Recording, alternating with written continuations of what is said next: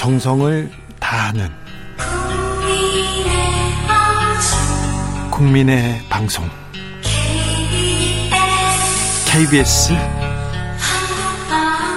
주진우 라이브 그냥 그렇다고요. 정치 피로, 사건 사고로 인한 피로, 고달픈 일상에서 오는 피로. 오늘 시사하셨습니까? 경험해 보세요. 들은 날과 안 들은 날의 차이. 여러분의 피로를 날려줄 저녁 한 끼 시사. 추진우 라이브.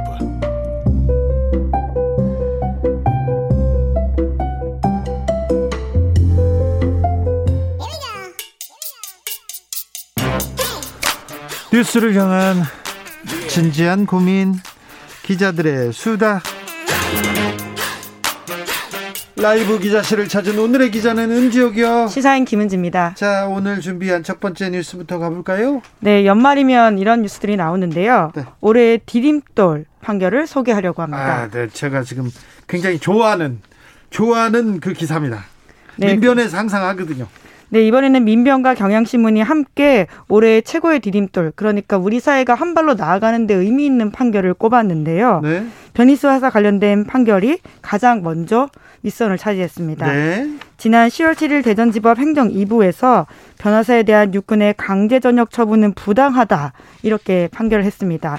주진우 라이브에서도 여러 차례 전해드린 바가 있는데요. 네. 이 판결은 법무부가 군의 항소 포기를 지휘해서 확정이 됐습니다. 네. 그러니까 수술을 통한 성별 정정이 심신장애다. 이렇게 군에서 강제 전역을 한 바가 있는데요. 이건 잘못됐다는 거 아니에요? 네, 법원에서 확인을 한 겁니다. 네. 그런 것이 처음 나온 판례이기 때문에 더욱더 의미가 있다라고 볼 수 있는데 아, 이 판결이 조금만 일찍 나왔으면 변화사는 변화사는 큰큰 가치 있는 일을 했다고 하면서 잘 계셨을 텐데 그런 생각도 해봅니다. 네, 가장 안타까운 건 그거죠. 변호사가 지난 3월에 첫 변론 전에 목숨을 끊어서 판결 결과를 보지는 못했습니다. 네. 변호사는 휴가 중이던 지난 1월 22일에 해외에서 성전환 수술을 받았고요. 그래서 육군본부에서는 남성이었던 변호사가 성전환 수술을 통해서 일부러 심신장애를 초래했다.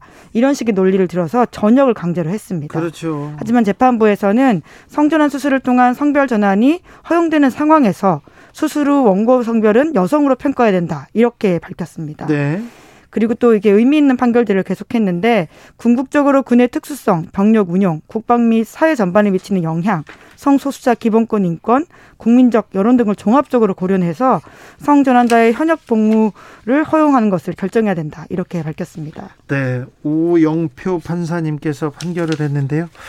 아, 우리 인권사에 길이 남을 중요한 판결인 것 같습니다. 또 다른 판결은요? 네, 이 사건도 제가 주진우 라이브에서 전해드린 적이 있는데요. 우리가 다루는 뉴스가 다루는 사건이 중요한 사건입니다. 네, 개인적으로도 굉장히 의미 있다라고 여기는 사건 중에 하나입니다. 네. 서울시 간첩 조작 사건의 피해자인 유성 씨에 대한 검찰의 보복 기소를 인정한 대법원 판결이 나왔는데 네. 이것도 디딤돌 판결로 꼽혔습니다. 보복 기소 검찰이요. 어떤 사건으로 못 잡지 않습니까? 그러면은 괴롭히는 그런 괴롭히는 기소가 있었어요. 지금까지 그런 일이 많았는데 이거 잘못된 보복 기소였다. 이걸 짚어가지고 판결을 내린 거는 굉장히 의미가 있었어요. 네, 그렇죠. 시민사회 그리고 언론계에선 이런 지적들이 정말 많았습니다. 네. 검찰 개혁이 필요한 가장 중요한 이유 중에 하나로 검찰이 기소권을 남용. 사실 그게 말이 우아해서 남용이지 결과적으로 검찰이 기소권을 가지고 복수한다 이렇게 볼 수 있는 그렇죠. 사건들이 많았거든요. 검찰이 기소권 가지고 가지고 복수하면 그게 깡패지 그게 검사입니까 이렇게 얘기하던 사람도 있었어요. 네, 그 정확히 수사권이긴 했습니다. 네, 그때는요. 그런데 이 이게 사법사상 처음 있는 일이었습니다. 네, 그렇습니다. 지난 시, 지난 10월 4일에 대법원에서 관련된 공소 기각을 확정하면서 보복 기소가 있다 이렇게 인정을 한 건데요. 네. 대법원 판결을 보면 검찰이 자의적으로 유성 씨 사건에서 공소권을 행사했다 이렇게 판단했습니다. 그래서 유성 씨가 실질적인 불이익을 받았음이 명백하다 이렇게까지 밝히고 있 거든요. 네. 유성 씨 간첩 조작 사건은 1심에서 이미 무죄를 받은 바가 있는데요. 그러자 국정원과 검찰이 2심에서 조작된 증거를 재판부에 냈습니다. 이게 벌써 한참 과거 전 일인데 그렇죠. 그게 들통이 나자 2심에서 무죄가 난 지 딱 2주 후에 별건으로 기소했습니다. 그 당시에는 이미 검찰이 기소 유예 그러니까 한 번 판단해서 기소를 하지 않겠다 이렇게 밝혔던 사안이거든요. 네. 그런데 이거를 기소해서 괴롭혔는데 이번에 이번에 대법원에서 공식적으로 보복 기소가 확인이 됐다라고 하는 것은 의미가 있고요. 예. 현재 유성 씨는 이 사건을 기초로 해서 기소권을 남용한 자신을 수사한 검사들을 공수처에 고발했습니다. 고발했는데 아직 수사는 안 되고 있죠? 네, 아직 뭐 네. 시간이 좀 더 걸릴 것 같습니다. 이 검사들 검사들 수사 열심히 해가지고 꼭 처벌받았으면 좋겠습니다. 이 검사들이 전 정권 때 저 괴롭혔던 검사들이거든요. 사적인 감정이 있는 건 아니고요. 잘못했어요. 아니 기소를 수사가 잘못돼서 기소가 잘못됐으면 잘못했다고 하고 인정하고 넘어가야지. 그 혐의가 무죄 받으니까 다른 혐의로 또 괴롭히고 이건 잘못돼 있습니다. 잘못됐어요. 아주 많이 검사님들. 자, 다음 의미 있는 판결은요? 네, 여러 가지가 있는데요. 우리 사회가 한 발 나아갔다라는 것도 있지만 아직도 이런 것들이 법원에서 인정을 그 전까지 못 받았구나라고 전 좀 놀래했었는데요. 베트남 여성과 한국 남성의 이혼 양육권 소속에서 대법원이 한국어 소통 능력이 부족하다는 이유로 자녀의 친권과 양육권을 뺏을 수 없다 이렇게 판결한 것도 디딤돌 판결에 선정되었습니다. 이제서야. 네. 그러니까요. 그리고 난민 인정자인 미성년 자녀와의 가족 결합권을 인정한 판결도 디딤돌 판결로 꼽혔는데요. 법원이 이란 출신 난민인 김민혁 군의 아버지를 난민으로 인정하면서도 종교적 박해라는 사유를 더해서 이미 난민으로 인정받은 김 군이 부모로부터 분리되지 않고 양육받을 수 있다 이렇게 하면서 쫓아내지 않, 않아야, 된, 않아야 된다 이렇게 강조를 한 바가 있고요. 예. 뿐만 아니라 성범죄와 관련된 강력한 판결들도 이번에 의미 있게 꼽혔습니다. 텔레그램 그 박사방 논란 이런 판결 의미 있는 판결입니다. 그 전에 국민들이 이렇게 화내지 않았다면 분노하지 않았다면 그냥 집행유예 받거나 그냥 넘어가는 판결도 많았거든요. 근데 이제는 성적인 범죄, 스토킹 범죄 이런 거 가만히 두지 않습니다. 자, 디딤돌 판결은 많이 있었는데 잘못된 판결도 뽑았을 텐데. 네, 그건 다음 시간에 준비하도록 하겠습니다. 알겠습니다. 네, 그거 거기에 신한은행 조영병 회장한테 무죄 준 그 판결이 들어갔는지도 좀 궁금합니다. 네, 그것도 주진우 라이브에서 한번 다룬 바가 있는데 1심에선 유죄가 나왔는데 2심에서 무죄가 나서 현재 논란이 되고 있는 사건입니다. 네. 그 고법 부장님들이 판결을 워낙 많이 해가지고요. 자, 다음 뉴스는요. 네, 이재용 삼성전자 부회장의 불법 승계 재판이 계속되고 있습니다. 지금 계속되고 있는데 언론의 관심사에선 좀 비켜난 것 같습니다. 네, 재판이 매주 열리고 있거든요. 뭐 목요일마다 열리는데요. 이번에 목요일마다 이재용 부회장이 출석하는 거죠. 네, 이제 그런데 관련해서 기사가 사실 드문드문 나오고 있는 게 사실입니다. 드문드문 안 나옵니다. 네, 아주 사진 기사 같은 것들이 나오긴 하는데 과거보다 주목을 받고 있지 못하고요. 지난번에는 목요일 날 매번 열렸는데 이번에는 오늘 좀 특별하게 열렸다라고 하는데 와중에 눈에 띄는 한겨레 신문 기사가 있어서 준비해 왔습니다. 예. 이재용 부회장의 변호인들이 사법농단 재판 증인으로 출석하고 있다 이런 내용인데 네. 이들은 양승태 대법원장 시절에 법원 행정처에 근무한 소위 엘리트 판사라고 할 수 있습니다. 엘리트 판사들이 로펌으로 자리를 옮기고 거기서 지금 이재용 부회장을 변호하고 있다는 거죠? 네, 그렇습니다. 물론 변호사이기 때문에 법률상 이러한 업무에 대해서는 자연할 수 없다라고 볼 수 있는데요. 하지만 이들의 자리 이동이 법조계의 한 단면을 보여주고 있다. 이렇게 한겨레 신문이 지적하고 있습니다. 이런 이런 상황은 언제나 반복됩니다. 어디서든 반복됩니다. 조금 더 자세히 얘기해 주세요. 네, 지난 11월 15일 임종원 전 법원행정처 차장에 무려 120번째 공판이 열렸습니다. 아직도 1심 중이거든요. 네. 이 재판 증인으로 심경 김현장 변호사가 출석했는데요. 심 변호사는 양 대법원장 시절에 법원 행정처에 근무했습니다. 네. 그러다가 2017년에 김현장에 합류를 했고요. 현재는 이재용 부회장과 함께 재판을 받는 김태한 전 삼바 사건 대표를 변호하고 있다라고 합니다. 삼바 대표를 변호하고 있군요. 네, 그런데 이 신 변호사가 사법농단 관련 의혹으로 2015년 9월 달에 통합진보당 비례대표 지방의원의 의원직 상실 여부 사건에 대해서 당시 판사 에게 심증을 물어보고 그 내용을 법원 행정처에 알려줬다 이런 의혹을 받고 있거든요. 네. 그래서 관련해서 증인으로 나와가지고 이번에 이야기를 한 건데 이 사건으로 실제로 그 해당 판사는 공무상 기밀 누설죄로 기소됐는데요.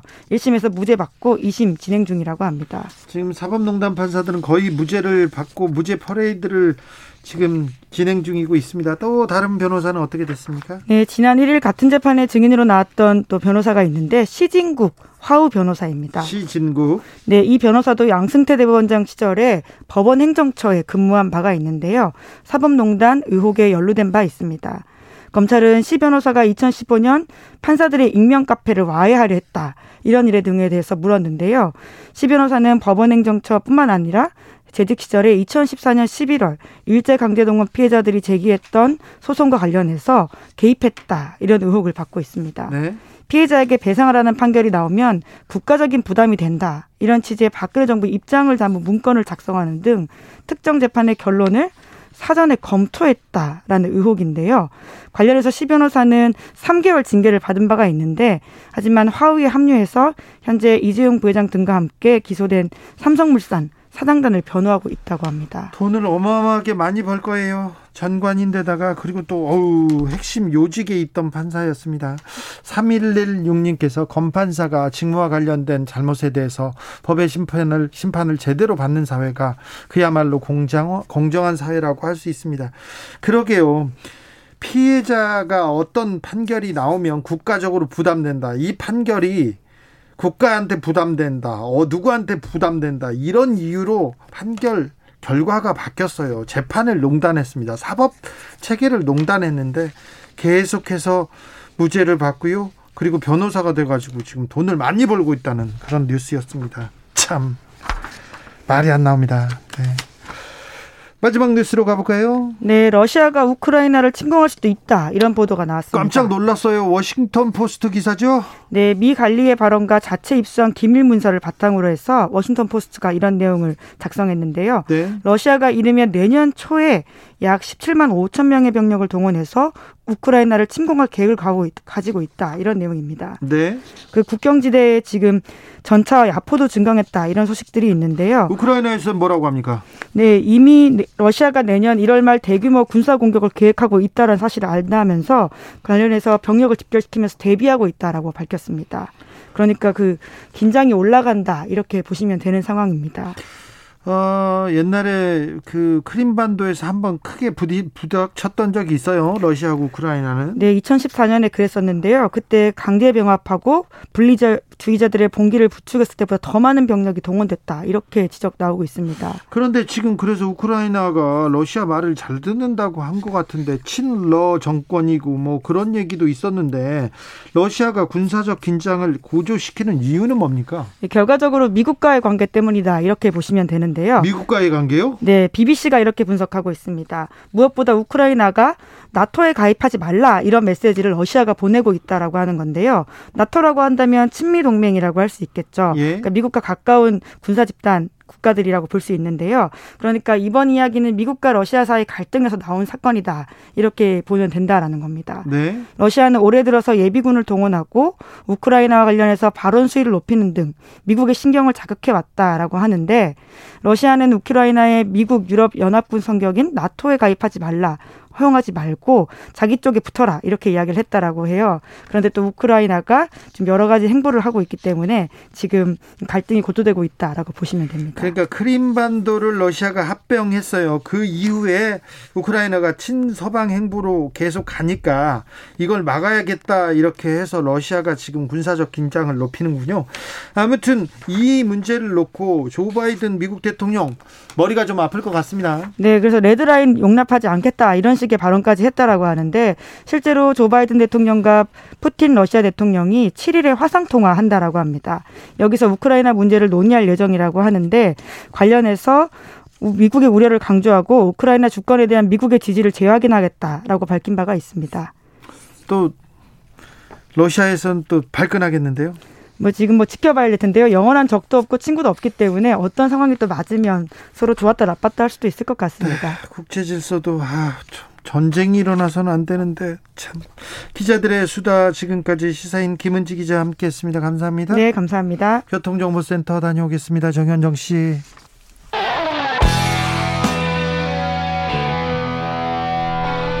스치기만 해도 똑똑해진다. 드라이브 스루 시사 주진우 라이브.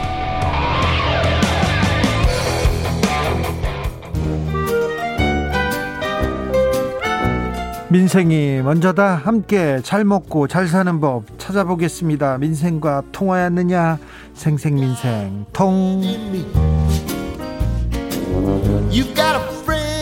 안진아 소나 민생생각 안진걸 민생경제연구소장 어서 오세요. 네 안녕하십니까. 소장님 오늘은 어디 어디 다녀오셨습니까? 자 오늘은 오늘 예면 주말에 네. 영화 테일이 테일이 테일이가 12월 1일 날 개봉해서 네. 전태일 열사가 11월 달에 51년 전에 산하셨잖아요. 네. 애니메이션인데 아주 관심을 끌고 있더라고요. 벌써 한 10만 명 안팎이 보신 것 같아요. 벌써요? 예, 예 애니메이션으로는 네. 예전에 마당을 나온 암탉인가요? 네. 그 제작사 명필님 이번에 또 만들었잖아요. 그리고 홍준표 감독님이 아, 네. 전하면 그렇죠. 네. 그래서 저도 사실 우리 국민들 모두가 다 자영업자들 자영업자도 스스로 고용한 노동자인 거거든요. 자영 노동자.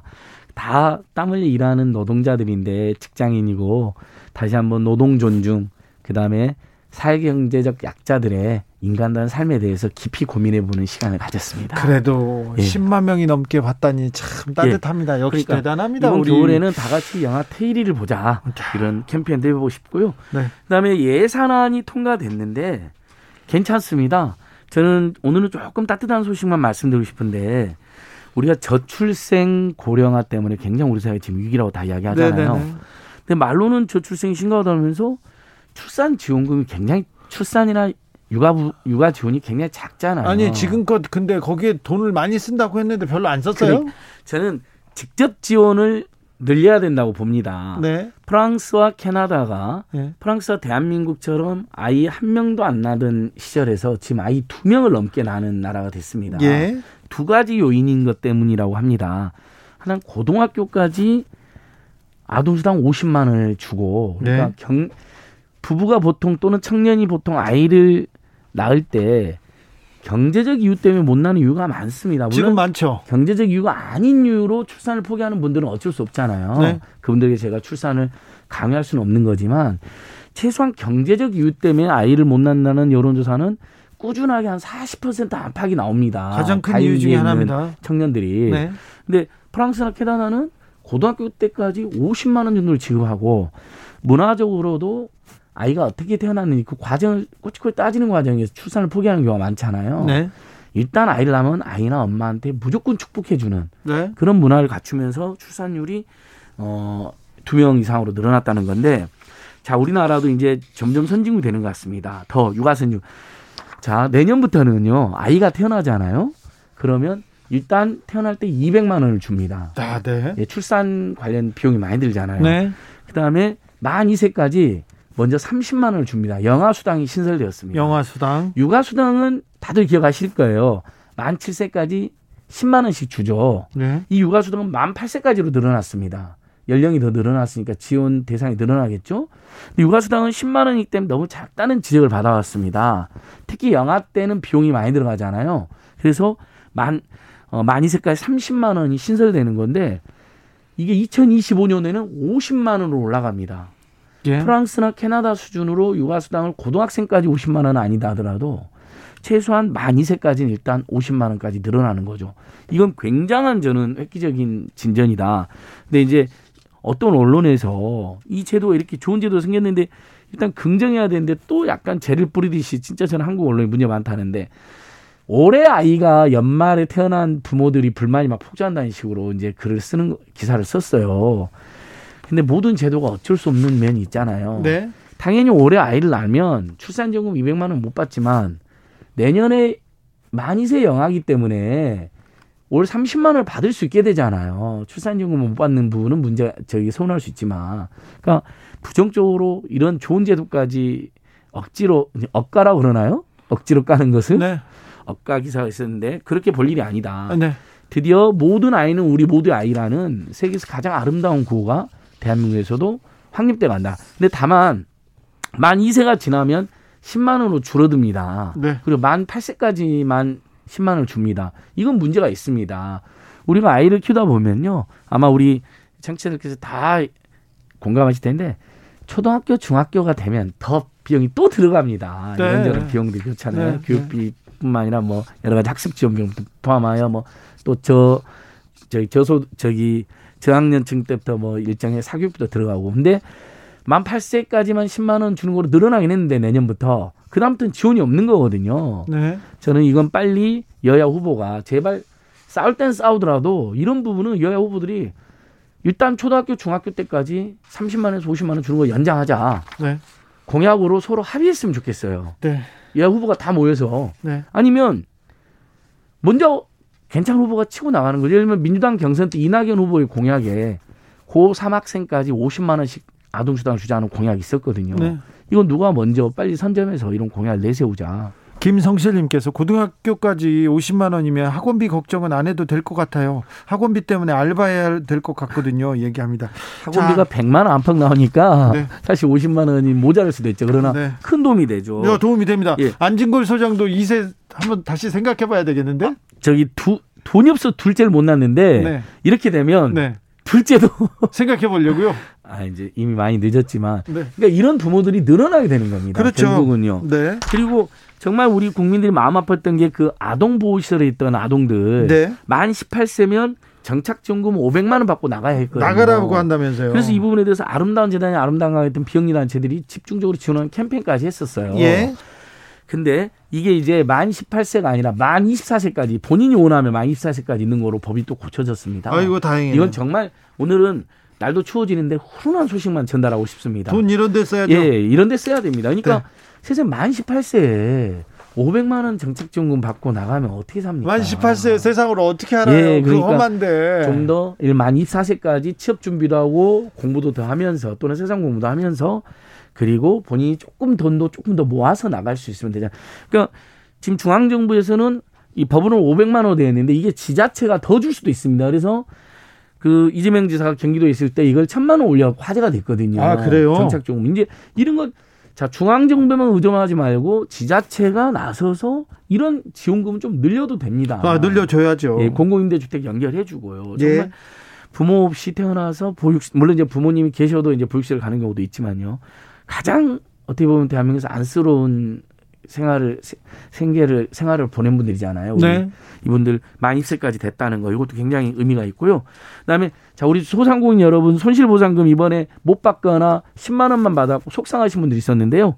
내년도 예산 안에 최소 손실보상금이 10만 원에서 50만 원으로 올라갑니다. 네. 그리고 3, 35조의 저금리 금융전 지금 금융기관들이 막 폭리치하면서 이자율 인상 통보하고 그래서 저도 막 분노하고 있는데 35조의 저금리 1%에서 1.5%대 대출 물론 이제 손실 보상이 더 제대로 해줘야 된다라는 지적이 많지만 그래도 만약에 돈이 정말 돈의 맥이 끊어서 망하기 일보 직전이라면 어 저기 1%에서 1.5% 정부가 지원한 대출을 꼭 받아서 이익을 극복하자. 근데 이 50만 원은 그럼 언제부터 지급되느냐? 우리가 7, 8, 9 1단계 손실보상금이 지금 나간 거잖아요. 지금 10, 11, 12이 2단계 손실보상이 내년 초에 또 지급되거든요. 네. 그때부터 하한액이 10만 원에서 50만 원 올라가는 거기 때문에 10만 원만 받았던 분들 입장에서는 그래도 50만 원도 작지만 큰 네. 도움이 될 것 같습니다. 장호민 님께서 교육비 지원해 준다면 또더 고급 사교육 생겨납니다. 그 지원금이 본연의 의미로 사용되어질지 그래도 지금은 줘야 될 것 같습니다. 예. 정관채님께서 억울하신 분은 또 나와 봅시다. 그렇죠. 또 나으세요. 6858님, 저는 아이들이 다 커서 성인이 되었지만 지원금 있다고 애를 낳을지 모르겠습니다. 행복 지수가 낮은 우리나라에서는 글쎄요. 여러 여러 면을 좀 고쳐야지요. 예, 아이들을 네, 위해서 교육제도도 좀 바꿔주고 예. 애들이 더 꿈을 꿀 수 있게 행복하게 살 수 있게 그렇게 만들어 줘야 됩니다. 그리고 육아 육아에도 조금 더 어, 힘을 보태야 되고요. 그래서 프랑스나 독일 같은 경우는 이 대학의 서열화가 너무 심각하니까 대학 서열화를 없애버린 거잖아요. 예. 유명한 나라잖아요. 그다음에 대학까지 무상교육을 해버리는 겁니다. 그러면 부모님들 입장에서 어떨 것 같으세요? 아이들이 학습 스트레스가 덜하고 원한다면 대학에 다 들어가고 가급적이면 그다음에 대학까지 무상교육 심지어는 학생 수당을 줘요. 학생들이 연구를 하는 거 전념할 수 있도록 알바나 휴업하지 않도록. 네. 그러니까 그런 나라도 있다는 거. 우리나라가 지금 당장 하자는 건 아니에요. 네. 하지만 그런 나라들이 오히려 선진국 되겠다. 교육 학생이 많이 투자한 나라들이 이런 이야기를 꼭 드리고 싶고요. 다행히 국가장학금 올해까지는 최대 520만 원에서 최소 67만 원밖에 안 됐거든요. 국가장학금이. 예. 내년도에 소득 9분위 10분위는 지급이 안 되긴 하지만 소득 8분위부터 저소득층 학생들은 최대 720만 원에서 최소 350만 원까지로 대폭 늘어났습니다. 국가장학금이 네. 지금 국가장학금 한창 신청 기간이거든요. 네. 그래서 이런 부분도 이제 대학 교육비 부담이 굉장히 줄어들었다. 근데 대학을 안 가는 청년들에 대한 지원은 상당히 작습니다. 이 부분이 저는 좀 보완이 됐으면 좋겠습니다. 보완돼야죠. 네. 0500님께서 중2 초등학교 5학년 초등학교 2학년 키우는 지방 거주 아이 셋 워킹맘입니다. 직접 지원 강화에 적극 찬성합니다. 첫째 7살 때 어린이집이나 유치원 다닐 경우 원비 가족 가정 보육 경우 10만 원 줬는데요. 그의 모든 어린이집과 사립 유치원비를 올려가지고요. 학부모 부담은 오히려 늘었더, 늘었더래요. 그러니까 각종 지원금이 실효성을 가지려면 직접 지원금이 좋다고 봅니다. 예, 예. 아 그렇군요. 진짜 우리나라도 초중고등학교까지 한 달에 50만 원 최소 30만 원 주는 나라 만들자고요. 내년도 예산이 607조가 통과됐습니다. 네. 엄청난 나라입니다. 중앙정부 예산만 607조고요.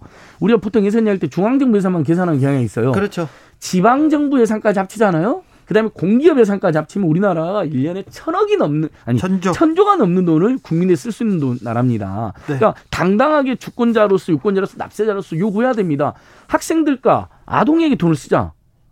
더 많은 돈을 주라. 네. 서민 중산층 가정에게. 네. 이 요구해야 됩니다. 알겠습니다. 예. 자, 다음 뉴스로 예. 가볼까요? 요거 이건 조금 슬픈 뉴스인데요. 근데 이제 우리가 지금 길 가다 보면 커피 숍 엄청 생겼잖아요. 너무 많아요. 얼마나 생겼을 것 같으세요, 주디님? 모르겠습니다. 얼마나 됐습니까? 7만 6천 곳 현재. 예. 7만 6천 곳. 만약 통계 안 잡힌 곳까지 하면 더 될 수도 있잖아요. 최근에 뭐 커피 뭐 전문점이 예. 커피점이 지금 7만 6천, 6천 곳입니다. 여기에 예. 그 별다방, 콩다방 이런 데도 다 포함됩니다. 네, 다 포함되어 있는데요. 네.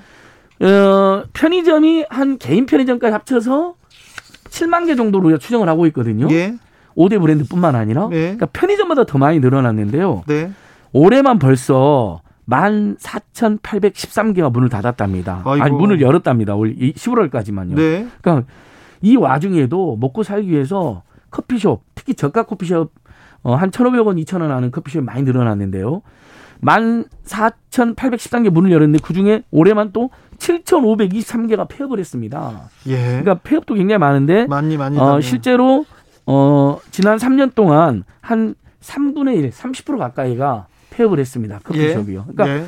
엄청나게 생기고 엄청나게 문을 닫는 거죠. 네. 근데 그 중에서 어, 면적이 한 10평 정도인 포장 배달 전문점, 네. 소규모 커피숍이 엄청 생기고 있답니다. 근데 우리 국민들이 1년에 커피 값으로 쓰는 돈 통계가 나왔는데요. 한 100달러 된다네요. 한 11만 12만 원쯤 된답니다. 1년에요? 예. 아마 이거보다 더 쓰시는 분도 많겠죠. 평균이니까. 매일 커피숍 가는 그러니까 분들이 하루, 저는 커피를 안 좋아하니까 이 정도는 안 쓰는데 많아요. 그래서 이제 이런 통계를 제가 말씀드린 이유가 뭐냐면 그러니까 저 이재명 후보가 그런 이야기 한번 했었죠. 자영업 진입할 때 좀 장벽을 둬야 된다. 그래서 논란이 있었잖아요. 예. 그걸로 저도 KBS 토론에도 왔었는데 그 주장에 대한 찬반은 계속 우리가 긍정적 토론을 하고요. 다만 분명한 것은 1년에 14,800개 생겼는데 7,503개가 올해 문 닫았다는 것은 네. 그리고 3년이 나면 30% 정도가 문을 닫는다는 것은 쉽게 진출하면 안 된다는 겁니다. 쉽게 진출해서 예, 법과 쉽게 제도로 네. 장벽을 두는 것은 신중해야 되겠죠. 당연히 토론이 필요하고. 네. 하지만 우리가 자, 임의나 자발적으로는 조심해야 된다는 이야기는 이 민생 단체에서는 드릴 수밖에 없는 겁니다. 예. 30% 가까이 3년 안에 문을 닫고 1년에 7, 8천 개가 문을 닫고 있다. 커피숍이. 네. 그리고 처음에 저가 브랜드들이 잘 나간다고 해서 그 최근에 이제 메가커피라는 브랜드가 1,500개가 넘고 더 벤티가 800개가 넘어졌 넘, 넘어섰어요.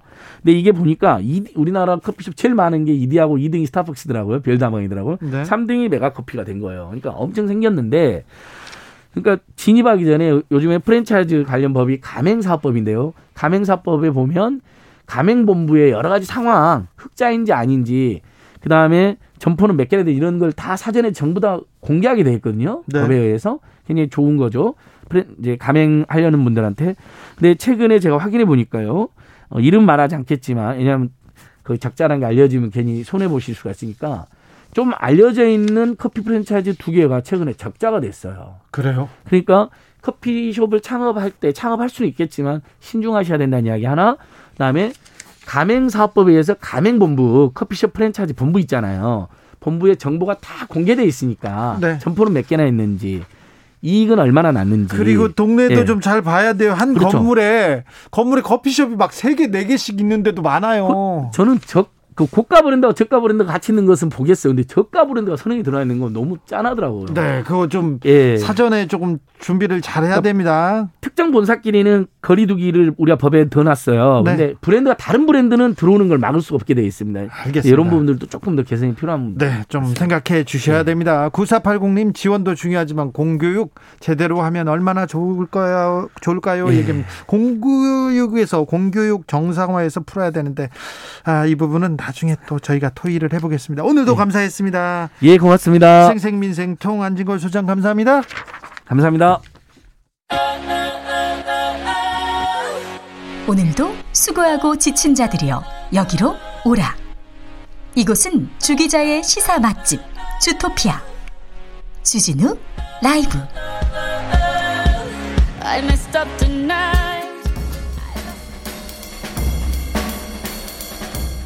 느낌 가는 대로 그냥 고른 뉴스 여의도 주필 화이자 백신 원가 1139원 그런데 3만 4,562원에 팔려 옵서버 기사입니다. 화이자가 비밀 계약을 이용해서 폭리를 취하고 있다는 기사고요. 그리고 이스라엘 이번 주에 코로나 백신 4차 접종 여부 논의한다는 기사도 같이 올라와 있습니다. 백신 개발했으니 돈 벌어야죠. 그런데 좀 웬만큼 벌고 지금은 좀 이웃을 살펴야 될 때입니다. 부자 나라에서 먼저 맞, 맞는다고요? 비싸게 주고 그래요. 먼저 맞아야죠. 그런데 이제는 좀 가난한 나라도 좀 생각할 때가 됐습니다. 델타에 이어서 오미크론까지 인간의 탐욕이 강대국의 탐욕이 재앙을 더 키우는 거는 아닌지 고민해 봐야 될 때입니다.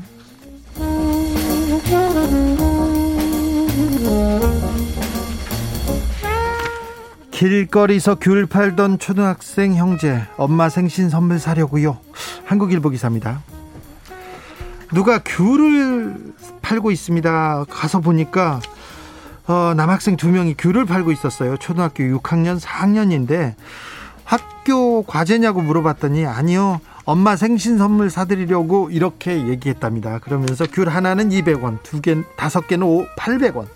8개는 1000원이고요. 선착순 5명한테는 초콜릿도 증정한다고 이렇게 적어놨다고 합니다.